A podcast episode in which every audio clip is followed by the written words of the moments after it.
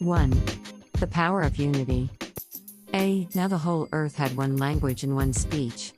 And they said, Come, let us build ourselves a city, and a tower whose top is in the heavens, let us make a name for ourselves, lest we be scattered abroad over the face of the whole earth.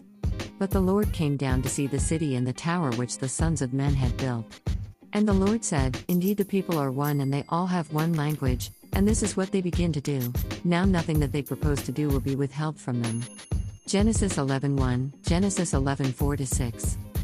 I, the Tower of Babel is a familiar story in the Old Testament.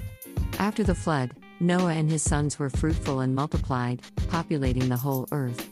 The people had one major commonality they all spoke the same language.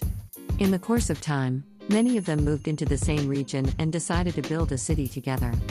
This city would have a tall tower, one so spectacular that they would be well known for creating such an awesome sight. 2. Their intentions concerned the Lord as he looked upon what they were doing. Once again, man was heading in a direction of self serving, self loving ambition that would only lead them farther away from God. God intervened and confused their speech. No one understood each other anymore, hence, Babel means confusion. The Tower of Babel represented the place where the people's language was no longer of one accord.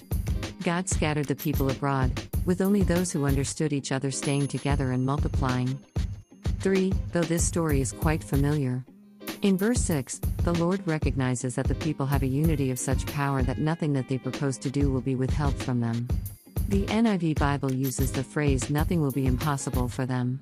Even though these people were in sin, their unified focus gave them an extraordinary ability to achieve the impossible.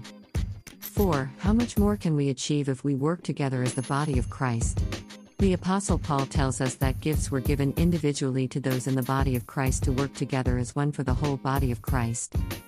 The, as Christians, we need to recognize our power in being unified together. When we stand together for a common purpose, surely nothing can stop us.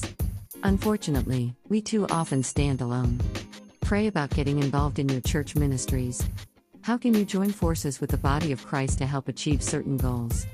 The only thing that usually stops us is fear. But don't worry, instead of God coming down to confuse our language, He will come down to help us better understand each other through His Word.